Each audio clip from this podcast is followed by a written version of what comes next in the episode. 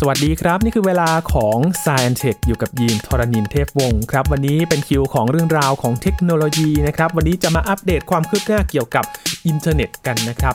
ปรากฏว่าตอนนี้มีอินเทอร์เน็ตผ่านดาวเทียมมาให้ทดลองใช้บริการแล้วนะครับ จะเป็นอย่างไรบ้างและเราจะมีโอกาสได้ใช้หรือไม่แล้วก็ จะมีประสบการณ์การใช้แตกต่างจากระบบอินเทอร์เน็ตที่เราใช้กันอยู่หรือเปล่านะครับ และนอกจากนี้เราจะย้อนกันไปถึงต้นกำเนิดของอินเทอร์เน็ตกันด้วยนะครับ วันนี้คุยกับพี่หลามที่รักบุญปรีชาใน Science Tech ครับ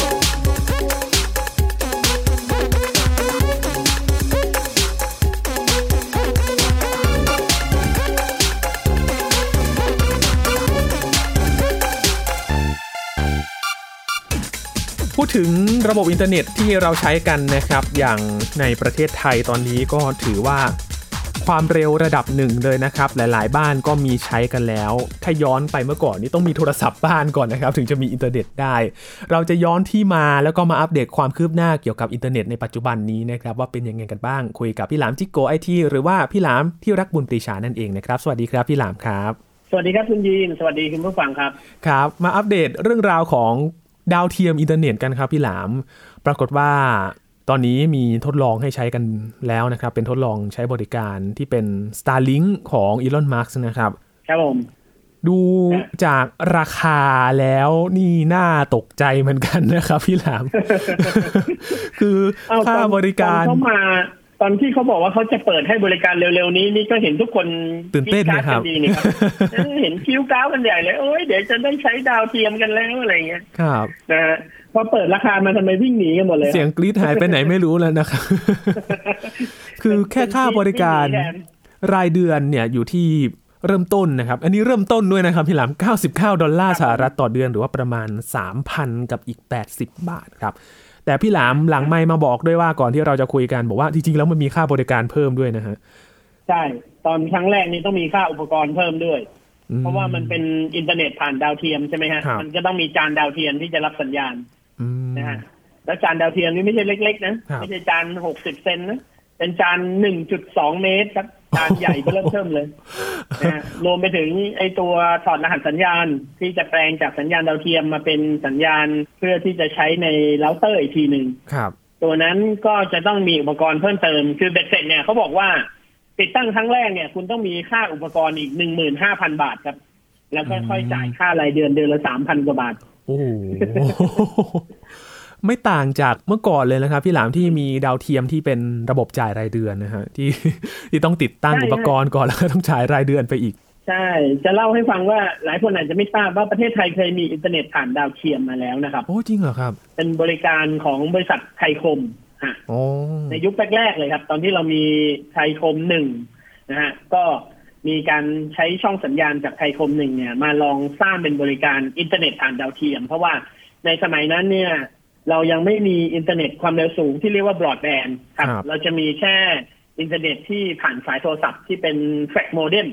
ก็คือ 56K เท่านั้นนะฮะอืมความเร็วนี่จะได้แค่ 56K ต่อวินาที ซึ่งมันน้อยมากครับ น้อยมาก ยุคนั้นเนี่ยมีการให้ทดลองให้ให้บริการไทยคมเป็นอินเทอร์เน็ตผ่านดาวเทียม ครับ ความเร็ว 256K ครับอืมเร็วขึ้นกว่าเดิมประมาณ 4-5 เท่าโอ้นะฮะ แล้วก็ค่าใช้จ่ายก็ประมาณนี้ครับ ถ้าเทียบวันนั้นกับวันนี้เนี่ย ผมจำได้ผมเคยให้เขามาติดตั้งที่บ้านผมครับนะฮะค่าบริการเดือนหนึ่งก็ประมาณ2,700บาทโอ้2,700บาท แล้วก็มีค่าแรกเข้ากับค่าจานดาวเทียมกับค่าอุปกรณ์เนี่ย อีกประมาณ9,000กว่าบาทนะครับ อืม แต่ถ้าย้อนไปเมื่อก่อนนี่ก็ถือว่าใกล้เคียงนะแพงอยู่นะพี่หลามถ้าเทียบกับใช่สมัยใช่ก่อนนะครับฮะสมัยนั้นทองบาทละ ประมาณ8,000นะครับโอ้โหตอนนี้สองหมื่นเกือบสามหมื่นแล้ว ครับ ค่าดัชนีคงไม่เท่ากันอะโอ้แล้วทีนี้ครับเออพี่หลามดาวเทียมอินเทอร์เน็ต มันแตกต่างจากบรอดแบนด์ไหมครับ ที่เราใช้กันอยู่ ก็แตกต่างในเรื่องของวิธีการส่งสัญญาณครับ คือเราจะทำความเข้าใจเรื่องนี้ง่าย ๆ ถ้าเรามองว่า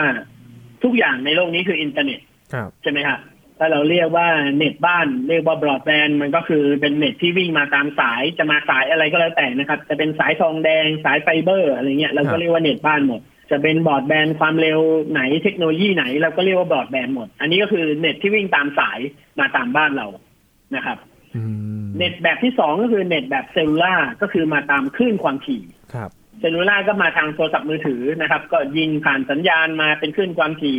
เราก็รับสัญญาณได้แบบไร้สายอยู่ตรงไหนก็รับได้อยู่ในพื้นที่ที่ให้บริการก็รับได้นะครับอืมถัดจากนั้นไปก็จะเป็นอินเทอร์เน็ตแบบที่สามเนี่ยนะครับ ที่เขาเรียกว่าอินเทอร์เน็ตผ่านดาวเทียมครับผ่านดาวเทียมก็เป็นอินเทอร์เน็ตแบบไร้สายอีกชนิดหนึ่ง แต่เนื่องจากมันเป็นการส่งสัญญาณจากดาวเทียม มันก็เลยเป็นคลื่นความถี่อีกรูปแบบหนึ่งครับครับ มันเป็นอีกแบบหนึ่งมันยิงลงมาจากดาวเทียมที่โคจรอยู่บนโลกเราใช่ไหมครับ ยิงลงมาจากท้องฟ้า แล้วเราก็จะสามารถรับสัญญาณนี้ได้โดยมีอุปกรณ์ก็คือจานรับจานรับเสร็จแล้วก็มีตัวแปลงสัญญาณอีกนิดนึงนะฮะซึ่งลักษณะมันจะคล้ายๆกับเราดูทีวีผ่านดาวเทียมนะครับ แบบเดียวกันเลยคือมีต้องมีจานแล้วก็มีกล่องตัวหนึ่งแปลงสัญญาณ หลังจากนั้นก็จะเข้าอุปกรณ์ที่เป็นเราเตอร์ ก็คือเรื่องเบสิกของอินเทอร์เน็ตละนะครับ ข้อดีของอินเทอร์เน็ตผ่านดาวเทียมเนี่ย มันเอาไว้สำหรับใช้ในที่ที่มันไม่สามารถมีบริการอื่น ๆ เข้าไปถึงได้ครับเช่นแบบสายเดินไปไม่ถึง cellular ก็อาจจะไม่มีให้บริการบริเวณนั้นนะฮะอืมพอเป็นอินเทอร์เน็ตผ่านดาวเทียมเนี่ย มันสามารถให้บริการได้ทุกที่เลยเพ ราะว่ามันครอบคลุมพื้นที่เป็นบริเวณกว้างๆมากครับนะครับ อย่างประเทศไทยเนี่ย ทุกหัวระแหงของประเทศไทยก็สามารถใช้ได้หมดเลย มันก็จะสามารถใช้งานในป่าในเขาในทะเลได้นะครับ อย่างสมัยก่อนเนี่ย ถ้าเราออกจากทะเลไปเนี่ย ออกจากน่านน้ำทะเลไทยไปเนี่ย ไปสักประมาณสองสามกิโลเมตรนะครับ สัญญาณโทรศัพท์มือถือก็ไม่มีแล้วใช่ไหมครับ สมัยก่อนเนี่ยคนเดินเรือ หรือคนที่ทำงานตามสถานีขุดเจาะน้ำมันนะครับ ก็ต้องใช้โทรศัพท์ผ่านดาวเทียมครับ อินเทอร์เน็ตก็ต้องใช้ผ่านดาวเทียมเหมือนกันนะครับอืมแสดงว่าก็เป็นเรื่องที่ไม่ได้ใหม่มากสักเท่าไหร่กับระบบนี้ ใช่ครับ คืออินเทอร์เน็ตผ่านดาวเทียมเนี่ยมันเป็นเรื่อง basic ที่มันมีอยู่แล้วครับ แต่ทีนี้สิ่งที่อีลอนมัสก์ทำเนี่ย มันไม่ basic ครับ มันไม่ใช่เรื่องปกติครับ มันกลายเป็นว่าสิ่งที่เขาทำเนี่ย ตอนนี้เขาเมื่อก่อนคนทำให้บริการอินเทอร์เน็ตก็จะทำให้บริการเฉพาะพื้นที่ อย่างเช่นไทยคมก็ให้บริการเฉพาะในพื้นที่ประเทศไทย อาจจะเลยไปทางพื้นที่ทางเมียนมาหน่อยนึง ทางสปปลาวหน่อยนึง หรือว่าเขมรหน่อยนึงกัมพูชาหน่อยนึง คนเหล่านั้นก็ได้อันนี้สงส์คือสามารถใช้สามารถใช้บริการร่วมกันได้ด้วย มันพื้นที่มันจะครอบคลุมใช่ไหมครับครับ แต่ส่วนใหญ่เขาก็จะตีวงขีดจำกัดไว้แค่นี้ครับ แต่สิ่งที่อีลอนมัสก์กำลังทำเนี่ย คือเขากำลังจะทำให้บริการอินเทอร์เน็ตแบบทั้งโลกเลย อืม อันนี้แหละครับ คือสิ่งที่มันไม่ธรรมดานะครับ เพราะว่าสิ่งที่เขากำลังจะทำเนี่ย มันจะเป็นการแบบว่าเป็นธุรกิจที่มีขนาดใหญ่แบบบริการคนได้ทั้งโลกอะครับ ซึ่งมันเป็นเรื่องใหญ่มากครับ แสดงว่าพื้นที่ไหนที่เข้าไม่ถึงก็มีโอกาสแล้วที่จะได้เข้าไปใช้อินเทอร์เน็ตถ้าแบบว่า อยู่บนพื้นที่สูงหรือว่าเดินทางลำบากใช่แบบนี้ก็มีโอกาสได้ใช้ด้วย ใช่แล้วครับครับใช่แล้วครับอืมก็สิ่งที่อีลอนมัสก์ทำเนี่ย ผมว่า สักวันหนึ่งถ้าเขาทำสำเร็จนะครับเขาน่าจะเป็นอีกคนหนึ่งที่รวยที่สุดในโลกเลยแหละเพราะว่าทุกคนต้องจ่ายเงินให้เขาอะครับอืมนะฮะโอ้โหดูยิ่งใหญ่มาก แต่วันนี้ก็คือเริ่มเริ่มให้บริการใช่ไหมครับเริ่มให้บริการใช่ครับ เริ่มทดลองประเทศไทยประเทศไทยยังยังไม่มีนะ ประเทศไทยยังไม่ได้นะอืมครับตอนนี้รู้สึกเฟสแรกที่เขาให้บริการคือในในบริเวณทางฝั่งอเมริกากับใช่แคนาดาใช่ก็คือรับทวีปอเมริกาเหนือเนาะอ่าทางครับฝั่งอเมริกาเหนืออืมนะฮะ แล้วเห็นเขาบอกว่าเขาจะให้บริการใน phase ต่อไป phase ที่สองเนี่ยเขาจะไปทางโซนแถบทางขั้วโลกเหนือครับเพราะว่าตรงบริเวณนั้นเนี่ย มันเป็นสถานที่ที่ยากลำบาก แล้วก็การติดต่อสื่อสารทำได้ยากมากนะครับใช่ครับเขาก็เลยจะไปให้บริการในพื้นที่ที่มันยากลำบากก่อนนะฮะอืมเห็นบอกว่า phase สามเนี่ยจะมาทางโซนแอฟริกาอืมแต่แอฟริกาเนี่ยมีอินเทอร์เน็ตอีกแบบหนึ่งอยู่นะครับ ซึ่งทำโดย Facebook กับ Google ครับ คืออะไรรู้ไหมครับ เป็นอินเทอร์เน็ตให้บริการผ่านบอลลูนครับ อ๋อพอนึกออกแล้วครับ ก็คือใช่ปล่อยบอลลูนเป็นบอลลูนขึ้นไป ใช่ บอลลูนก็จะความสูงไม่มากครับ สูงจากพื้นดินสักประมาณแค่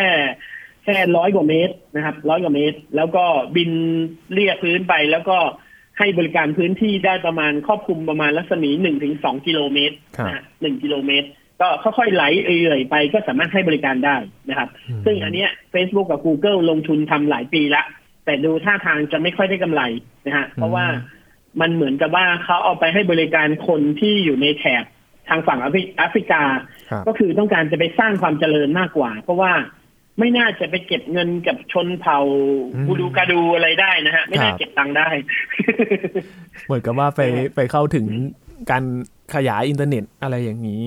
ใช่ก็คนใช่ละทิศเหมันทางไปทำถนนนะครับครับทำถนนซึ่งเก็บตังค์ไม่ได้ครับอืม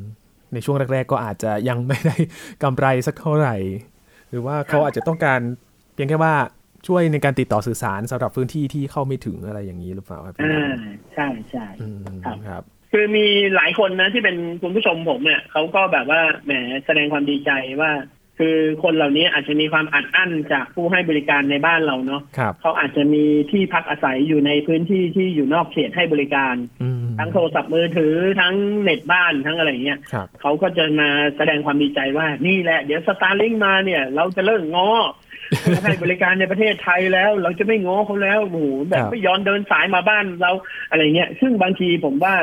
ถ้าเรามองแบบให้มันกว้างกว่านี้อีกนิดนึงนะครับครับถ้าเราไปดูบ้านคนที่บ่น บ้านเขาอาจจะตั้งอยู่กลางทุ่งนาหรือว่าอยู่ในป่าในเขา ซึ่งการจะเดินสายไปบ้านเขาเนี่ยต้องใช้งบประมาณไม่รู้เท่าไหร่ แล้วเพื่อที่จะไปเก็บเงินเขาเดือนละห้าร้อยเก้าสิบเก้าบาทเนี่ยผมว่ามันก็ไม่ค่อยคุ้มกันอืมนะฮะแต่คนเหล่านี้เขาก็จะไม่มองมุมนั้นไงเขาก็จะครับมองว่าทำไมไม่มาหาเขาเขาอยากจ่ายเงินห้าร้อยเก้าสิบเก้าบาท แล้วเขาครับอยากได้อินเทอร์เน็ต ทำไมไม่เดินสายไม่ลงทุนเดินสายมาสักประมาณสิบยี่สิบล้านบาทเพื่อเขาคนเดียวอะไรอย่างเงี้ยครับผมก็ผมก็แบบว่าก็นี่ไงอ่าแล้วเขาก็จะดีใจว่าแบบเนี่ยเดี๋ยวสตาร์ลิงมาเขาจะใช้เลย พอเขาเห็นราคาเนี่ย ผมว่าเขาอาจจะอึ้งไปนะ คนที่บ่นเรื่องนี้นะอืมนะเขาจะจ่ายไหมเดือนละสามพันกับค่าอุปกรณ์เริ่มต้นหมื่นห้าพันบาทเนี่ยครับนะฮะโอ้นี่นะครับ งานเนี้ยเขาเรียกอะไรนะ ระยะทางพิสูจน์ม้าใช่ไหมการเวลาพิสูจน์คนแต่ราคคารับเนี่ยราคาพิสูจไม่น์ไม่ใช่การไม่ใช่ไม่ใช่การเวลาครับราคาเนี่ยพิสูจน์คนนะครับว่าเอาจริงหรือเปล่าก็ต้องลุ้นกันนะครับ ว่าจะยังไง เพราะว่าเอออย่างบอร์ดแบนเนี่ย ยินก็เคยคุยกับผู้ที่ให้บริการเหมือนกันนะครับ ว่าแถวบ้านเนี่ยมีจุดกระจายสัญญาณไหมแสดงว่าเขาก็ตั้งตั้งจุดหนึ่งเพื่อที่จะกระจายเป็นบ้านอื่น ๆด้วย เพื่อที่จะได้คุ้มค่ากับการให้บริการ ครับอืมครับ การเดินสายมันมีต้นทุนนะผมจะบอกเลยมสาย fiber optic เนี่ย เมตรหนึ่งเนี่ย ค่าสายค่าติดตั้ง ค่าเดินทางไป เสร็จแล้วต้องไปตั้ง node ทำคือทุกอย่างมันต้องมีต้นทุน ถ้าเดินไปแล้วมันไม่มีคนใช้บริการเนี่ยเขาก็เสียเปล่าประโยชน์ครับครับเขาก็ต้องรอให้มันมีเกิดชุมชนมีคนใช้ต้องการใช้เยอะๆแล้วเขาถึงจะเดินไปนะฮะมอย่างมือถือก็เหมือนกัน ประเทศไทยเนี่ยถือว่าเป็นประเทศที่มีสัญญาณโทรศัพท์มือถือดีมากนะครับ ครับ บางทีเนี่ยเราวิ่งไปต่างจังหวัดเนี่ยเราวิ่งผ่านทุ่งนาป่าเขาเนี่ย ไม่มีบ้านคนอยู่เลยแม้แต่บ้านหลังเดียว แต่เรามีสัญญาณโทรศัพท์มือถืออมซึ่งถ้าเป็นเมืองนอกนะครับ ตรงนั้นต้องไม่มีสัญต้องถ้าไม่มีบ้านคนต้องไม่มีสัญญาณโทรศัพท์นะครับโอ้เพราะเขาไม่รู้จะเดินไปทำไมไงตรงนี้มันไม่มีใครอยู่ ไม่รู้จะเดินสัญญาณมาทำไมครับต่อให้คนขับรถผ่านก็บอกว่าอะช่วงที่คุณขับรถผ่านคุณก็ไม่ต้องสื่อสารแล้วกัน ครับเออเขาคิดอย่างนี้เลยนะเมืองนอกเนี่ยนะฮะอืมเพราะฉะนั้นในอเมริกาเนี่ย มันจะมีพื้นที่รอยต่อระหว่างเมืองระหว่างรัฐเนี่ย ที่เป็นแบบป่าเขาเป็นทะเลทรายอะไรเยอะแยะมากมาย ตรงนี้แหละ คนที่อยู่แถวนั้นเนี่ยจะได้ใช้ไอ้สตาร์ลิงเนี่ยนะครับ แล้ว 99 เหรียญสหรัฐสำหรับคนที่อยู่ในประเทศนั้นถือว่าไม่แพงอืมเพราะว่าถ้าเขาต้องการจะติดต่อสื่อสารจริง ๆ เนี่ย อันเนี้ยมันถือว่าเป็นต้นทุนที่เขายอมรับได้ครับนะครับโอ้ครับจะเห็นได้ว่าบางมุมของโลกก็ยังไม่มีอินเทอร์เน็ตใช้อยู่ เหมือนกันโอ้เยอะมากครับเยอะมากมีอีกหลายที่ยังไม่มีครับครับแต่อินเทอร์เน็ตเนี่ยถือว่าเป็นตัวเปิดโลกเหมือนกันนะครับพี่หลามที่ทำให้เราเนี่ยเข้าถึงการสื่อสารแล้วก็ดูข้อมูลต่างๆ มากมาย วันนี้ก็เลยจะพาพี่หลามย้อนไปครับ ว่าต้นกำเนิดของอินเทอร์เน็ตเนี่ยเริ่มต้นจากอะไรครับอ่าเราจะย้อนประวัติศาสตร์อินเทอร์เน็ตกันใช่ไหมครับครับผม ก็ต้องย้อนกลับไปไกลหน่อยนะฮะสักประมาณหลังผมเกิดปีหนึ่งครับอื ประมาณปีหนึ่งพันเก้าร้อยหกสิบเก้าครับ ครับ ตอนนั้นผมเพิ่งอายุหนึ่งขวบนะฮะก็มีอินเทอร์เน็ตเกิดขึ้นบนโลกในปีนั้นครับหนึ่งเก้าหกเก้านะครับ ซึ่งตอนแรกเนี่ยเขาไม่ได้เรียกว่าอินเทอร์เน็ตนะฮะตอนแรกเนี่ยมันเป็นโครงข่าย network ระยะไกล ที่ทางกลาโหมสหรัฐเนี่ย ต้องการที่จะสร้างขึ้นมา โดยที่ไปขอให้อ่า นักวิทยาศาสตร์ นักคอมพิวเตอร์นะครับ ผู้เชี่ยวชาญด้านคอมพิวเตอร์ของที่อยู่ตามมหาวิทยาลัยต่างๆ นะครับครับไม่ว่าจะเป็นมหาวิทยาลัยแมสซาชูเซตส์ UCLA นะครับ หลาย ๆ ที่นะฮะมีทั้งหมด 3-4 มหาลัย ให้ช่วยกันค้นคว้าแล้วก็วิจัยว่าถ้าเราอยากจะทำ network ระยะไกลขึ้นมาเพื่อใช้งาน โดยที่มีวัตถุประสงค์ว่าในสมัยนั้นเนี่ย มันเป็นช่วงที่ยังมีสงครามอยู่เนาะสักประมาณปีหนึ่งพันเก้าร้อยสี่สิบห้าสิบเนี่ยครับเรายังมีสงครามโลกครั้งที่สองอยู่ใช่ไหมครับ สิ่งที่สหรัฐอเมริกากังวลมากๆก็คือว่าพอเวลามีสงครามเนี่ย การติดต่อสื่อสารมันทำได้ยากมากครับ สายโทรศัพท์โดนตัดทุกอย่างโดนอะไรหมดทางหมดนะฮะมันจะสื่อสารหากันเนี่ยยากมาก เขาก็เลยคิดว่าถ้าเราสร้าง network ชนิดหนึ่งหรือวงจรการสื่อสารชนิดหนึ่งที่สามารถเลี้ยวหลบได้อ่าสมมุติว่าสายโทรศัพท์เส้นนี้ถูกตัด เราสามารถอ้อมจากอีกที่หนึ่งไปอีกที่หนึ่งได้ครับนะครับ มันก็เลยเกิดโครงข่ายที่เรียกว่า คล้ายๆ network ชนิดหนึ่ง ซึ่งในยุคนั้นเนี่ยก็มีการพยายามจะสร้างสิ่งที่เรียกว่าอาพาเน็ตตัวย่อนะฮะ ตัวย่ออาพาเน็ตอืมันย่อมาจาก ARPA แล้วก็คำว่า net net ก็คือ network นะคครัรับบ ARPA เนี่ยสี่คำเนี้ยมันมาจากคำว่า Advanced Research Project Agency เป็นชื่อของหน่วยงานครับที่ถูก กระทรวงกลาโหมของสหรัฐอเมริกาตั้งขึ้นมาว่าหน่วยงาน ARPR เนี่ยไปคิดหาวิธีที่จะสื่อสาร โดยที่ไม่ใช้สายสายโทรศัพท์ โดยที่ไม่ต้องส่งสัญญาณด้วยเสียงครับแล้วสามารถส่งข้อมูลส่งต่างๆ หากันได้ แล้วก็เลี้ยวหลบอ้อมได้ ถ้าไปข้างหน้าไม่ได้ก็ไปด้านหลังแทน ไปทางซ้ายไม่ได้ก็ไปทางขวาแทนนะฮะก็เกิดการสร้างทดลองการเชื่อมโยงคอมพิวเตอร์สี่แห่งขึ้นมา จากมหาวิทยาลัยที่ทั้งสี่ที่ที่อยู่ไกลกันอืม นะครับ ก็ทดลองสร้างขึ้นครั้งแรกในปี 2512 หรือ 1969 ครับ มีการทดลองส่งสัญญาณครั้งแรกครับ ไปยังสี่มหาลัยนี้นะครับ ด้วยเทคนิคในการส่งสัญญาณผ่านระบบแฟกซ์สมัยนั้นเรามีส่งแฟกซ์แล้วครับ ส่งแฟกซ์อ๋ออ่า การส่งแฟกซ์เนี่ยมันคือการส่งสัญญาณผ่านสายโทรศัพท์ โดยที่ใช้รหัสเป็นเสียง มันเหมือนรหัสมอสนะครับ เหมือนที่เราส่งโทรเลข อ๋อติดติดติดติดอ่า แต่ทีเนี้ยมันไม่ได้ใช้รหัสมอสมาถอดรหัสเป็นตัวหนังสือครับแต่ว่ามันใช้รหัสมอสในการที่จะถอดโค้ดเสียง แล้วเชื่อมโยงหากัน แล้วหลังจากนั้นก็ส่งข้อมูลหากันโดยที่ยิงเสียงสั้นคือศูนย์ยิงเสียงยาวคือหนึ่งอืมศูนย์หนึ่งศูนย์หนึ่งเอาไปประกอบกันปลายทางแล้วทำไมสามารถส่งข้อความได้ ส่งตัวหนังสือได้ครับส่งรูปภาพได้ ส่งไฟล์ได้ นะฮะมันก็เรียกเป็นการส่ง Data ชนิดหนึ่ง ซึ่งเกิดขึ้นในในช่วงปีนั้นนะคครับรับ ทีนี้อินเทอร์เน็ตในยุคแรก ๆ เนี่ย มันก็ยังไม่เชื่อมโยงกันทั้งโลกเพราะว่ามันก็มีแค่ไม่กี่ที่ที่สามารถคอนเน c t หากันได้อืมขั้นตอนในการคอนเน c t หากันมันก็ยุ่งยากครับ คือมันยังต้องโทรศัพท์คุยกันก่อนว่าอะเดี๋ยวจะคอนเน c t ไปแล้วนะโอ้คุณจะใช้โค้ดอะไรในการรับ เราจะใช้โค้ดอะไรในการส่งครับอ่า มันยังไม่มีมาตรฐานกลางนะฮะมันยังไม่มีมาตรฐานกลาง ในช่วงระยะ5ปี10ปีแรกของอินเทอร์เน็ตเนี่ย จึงมีการสร้างหนึ่งสิ่งหนึ่งที่เรียกว่าโปรโตคอลครับครับนะฮะซึ่งเราจะคุ้นเคยกับคำว่า TCP IP หรือว่า Internet Protocol นะฮะหรือคำว่า IP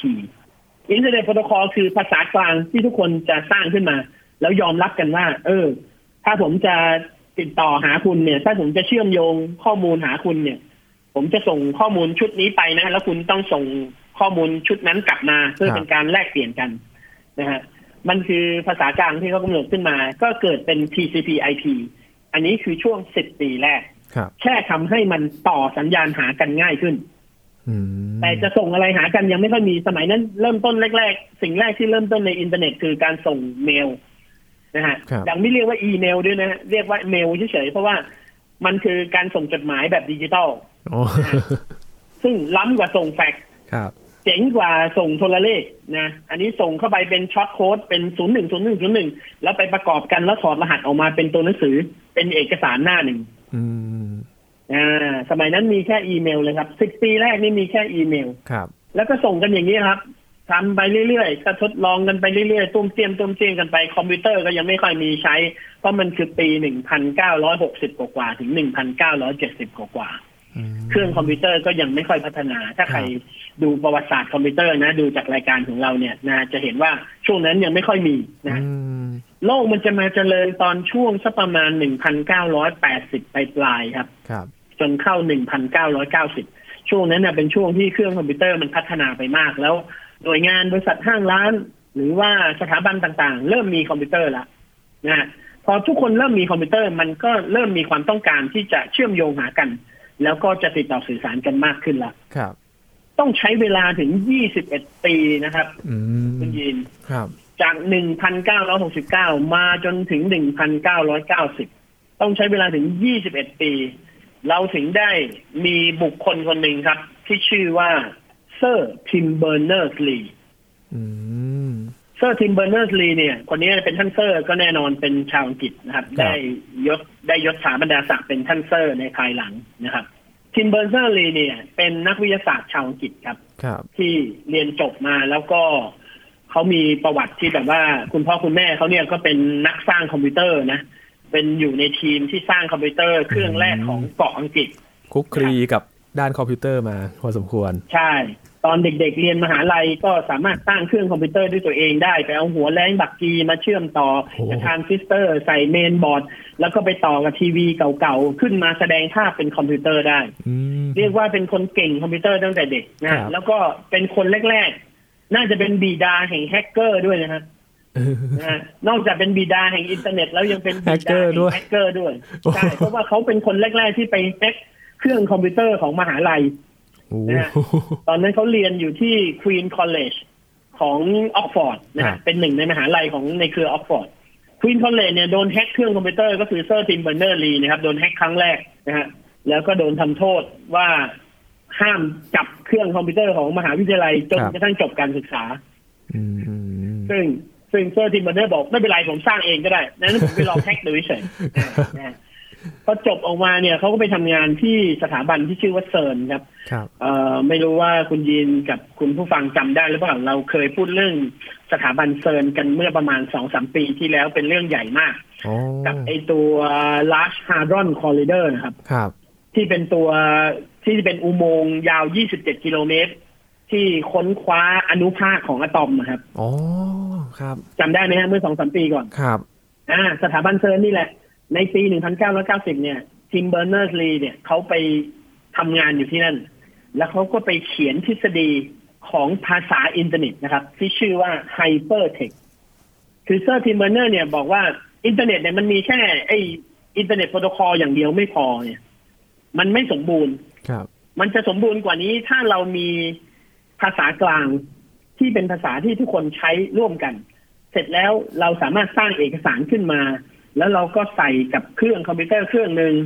แล้วทำให้เครื่องนั้นเนี่ย มันต่อสัญญาณเชื่อมต่ออยู่ตลอดเวลา ซึ่งครับตอนหลังเขามาเรียกว่าเว็บเซิร์ฟเวอร์นะครับ แล้วเราใส่เอกสารเข้าไปในเว็บเซิร์ฟเวอร์ เนี้ยทิ้งไว้ใครก็ตามที่สามารถเชื่อมต่ออินเทอร์เน็ตได้ สามารถมาเปิดอ่านเอกสารนี้ได้จากทุกที่ทั่วโลก ทุกที่ทุกเวลาจะตอนไหนก็ได้ครับนี่คือโครงสร้างที่เซอร์ทิมเบอร์เนอร์สลี คิดขึ้นมาบอกว่าเอาเรามีโปรโตคอลในการเชื่อมต่อกันแล้ว เราต้องมีภาษากลางนะฮะก็คือ Hypertext Hypertext เนี่ยเอาไว้สร้างเอกสาร แล้วทำให้ทุกคนเปิดอ่านแล้วเข้าใจ คือไม่ว่าจะเปิดด้วยเครื่องคอมพิวเตอร์ชนิดไหนก็ตาม เปิดขึ้นมามันต้องแสดงผลอ่านแล้วรู้เรื่องเป็นเอกสารหน้าตาแบบเดียวกันครับนะฮะจากนั้นเวลาเราจะไปหาเอกสารนี้ เราก็ต้องมีสิ่งที่เรียกว่า domain name เพื่อที่เราจะได้ไปหาเอกสารนี้ได้ง่าย ๆ อะอะสมมติผมจะไปหาเซอร์ทิมเบอร์เนอร์เนี่ยผมจะต่ออินเทอร์เน็ตไปหาเซอร์ทิมเบอร์เนอร์เซอร์ทิมเบอร์เนอร์ก็ต้องตั้งชื่ออะไรสักอย่างไอ้ domain name เนี่ยมันคือชื่อ ชื่อของที่อยู่บนอินเทอร์เน็ตครับเอามารวมกันสามอย่างนี้ครับ TCP/IP Hypertext รวมกับ Domain Name ทั้งหมดนี้เซอร์ทิมเบอร์เนอร์บอกว่าเราจะขอเรียกสิ่งนี้ว่า World Wide Web อืมและในปี 1990 นะครับ เอกสารเรื่อง World Wide Web ก็ถูกร่างขึ้นมา แล้วก็ตั้งเว็บเซิร์ฟเวอร์ ตัวแรกของโลกขึ้นมาโหแล้วก็สร้างเว็บไซต์เว็บแรกขึ้นมา ที่สถาบันเซิร์นแห่งนี้ครับอืมนะแล้วในในเว็บไซต์นั้นก็จะเป็นเอกสารชุดแรกที่อธิบายคำว่า World Wide Web คืออะไร ถ้าคุณอยากจะสร้างเว็บไซต์ คุณต้องใช้ภาษา Hypertext ภาษา Hypertext ประกอบด้วยอะไรบ้างอ่านะฮะ มันจะต้องมีเงื่อนไขอะไรบ้าง เสร็จแล้วคุณจะต้องเอาไฟล์นี้ไปวางอยู่ในเซิร์ฟเวอร์ตัวหนึ่งครับซึ่งเซิร์ฟเวอร์ตัวนั้นเนี่ยจะเรียกว่าเว็บเซิร์ฟเวอร์แล้วก็เชื่อมต่อมันตลอดเวลานะโครงการ World Wide Web ถูกเริ่มต้นวันนั้น เขาก็เลยบอกว่างั้นตลอด 21 ปีที่ผ่านมาเนี่ย เราเรียก ARPANET มาตลอดนะฮะครับจนกระทั่งถึงปี 1990 ที่เซอร์ทิมเบอร์เนอร์ลีมาเปลี่ยนแปลงระบบมันเนี่ย ก็เลยมีการเรียกใหม่ครับ เรียกว่าอินเทอร์เน็ตตั้งแต่นั้นมาอืม ซึ่งถ้านับจริงๆ เนี่ย อินเทอร์เน็ตเริ่มต้นในปี 1991 ถือว่าไม่นานเนาะประมาณไม่นานนะครับ29 ปีที่ผ่านมาครับปีหน้าเนี่ยเราจะเฉลิมฉลอง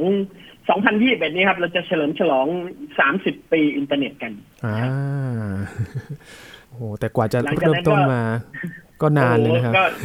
ใช่ใช้เวลาต้นเตรียมกัน21ปีครับครับ แล้วกว่าจะตั้งไข่ได้แต่พอเซอร์ทิมเบอร์เนอร์มาปุ๊บเนี่ยมันเหมือนก้าวกระโดดเลยครับพอคิดค้นระบบ World Wide Web ปุ๊บเนี่ยมันมีเว็บไซต์ แล้วมันก็จะมีเว็บเซิร์ฟเวอร์เกิดขึ้นจำนวนมากขึ้นมากขึ้นมากขึ้น แค่ระยะปีสองปีแรกเนี่ย จากเว็บไซต์หลักสิบหลักร้อย หลักพัน หลักแสน หลักล้าน ใช้เวลาไม่ถึงห้าปีครับโอ้โหเรามีเว็บไซต์อยู่บนอินเทอร์เน็ตเนี่ยเป็นล้านล้านๆเว็บครับนะฮะ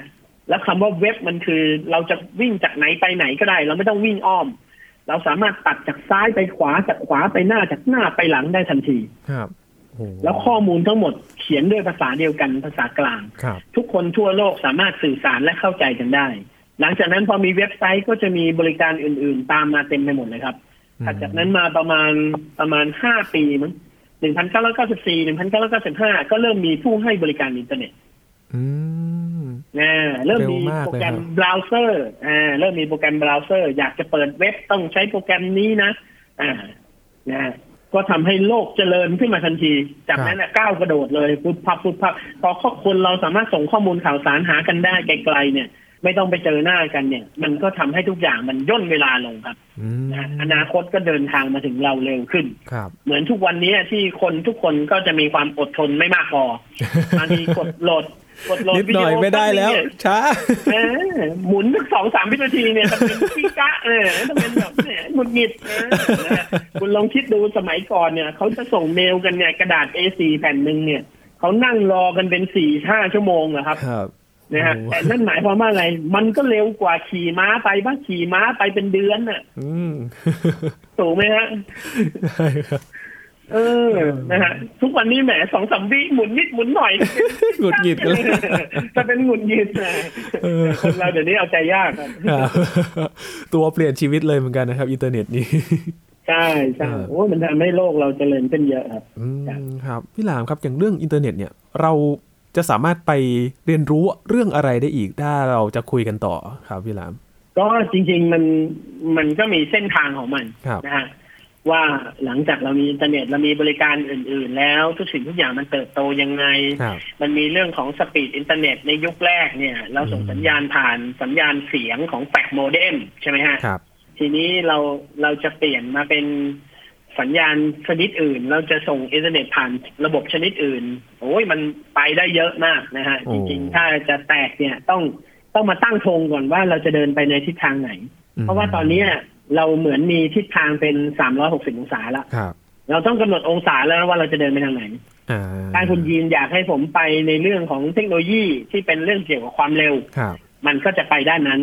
แต่ถ้าเราอยากจะไปเรื่องของเนื้อหาว่า เอา้าเราจะพัฒนาเนื้อหา การค้นคว้าข้อมูล อ่า เราจะดูว่าประวัติของการมี search engine มีระบบเว็บพอร์ทัลนะฮะครับมีการเชื่อมโยงการกระจายเนื้อหา มันก็จะไปอีกทางหนึ่งครับ อันนี้เราให้คุณผู้ชมหรือให้คุณผู้ฟังโหวตนะฮะว่าอยากไปทางไหนนั่นสิครับ อยากฟังเรื่องไหนก่อนไปได้เยอะมากเอยากฟังเรื่องไหนก่อนบอกมาเลยนะฮะได้เลยครับถ้าเราไม่รู้เดี๋ยวเราจะไปหาข้อมูลมาให้อ่าเรื่องอินเทอร์เน็ตค่ะดีมีหลายอย่างให้น่าติดตามนะครับ นี่เป็นการเกริ่นเท่านั้นว่าที่มาของอินเทอร์เน็ตเป็นอย่างไรบ้าง แต่ว่าหลังจากนี้เราจะติดตามกันต่อว่า เราจะไปฟังเรื่องทิศทางไหนกันบ้างนะครับ ใช่ครับครับช่วงนี้ขอบคุณพี่หลามมาก ๆ เลยนะครับ ได้ครับครับ สวัสดีครับขอบคุณครับสวัสดีครับ นี่คือ Science Tech นะครับ คุณผู้ฟังติดตามรายการกันได้ที่ thaipbspodcast.com รวมถึงพอดแคสต์ช่องทางต่างๆ ที่คุณกำลังรับฟังอยู่นะครับ อัปเดตเรื่องราววิทยาศาสตร์ เทคโนโลยี และนวัตกรรมกับเราได้ที่นี่ทุกที่ทุกเวลา และคุณผู้ฟังอยากฟังเรื่องไหนก่อนมาบอกเรากันได้นะครับ ที่แฟนเพจ Facebook Thai PBS Podcast ครับ ช่วงนี้ยีนทรณินเทพวงศ์พร้อมกับพี่หลามที่รักบุญปรีชาลาไปก่อนนะครับ สวัสดีครับ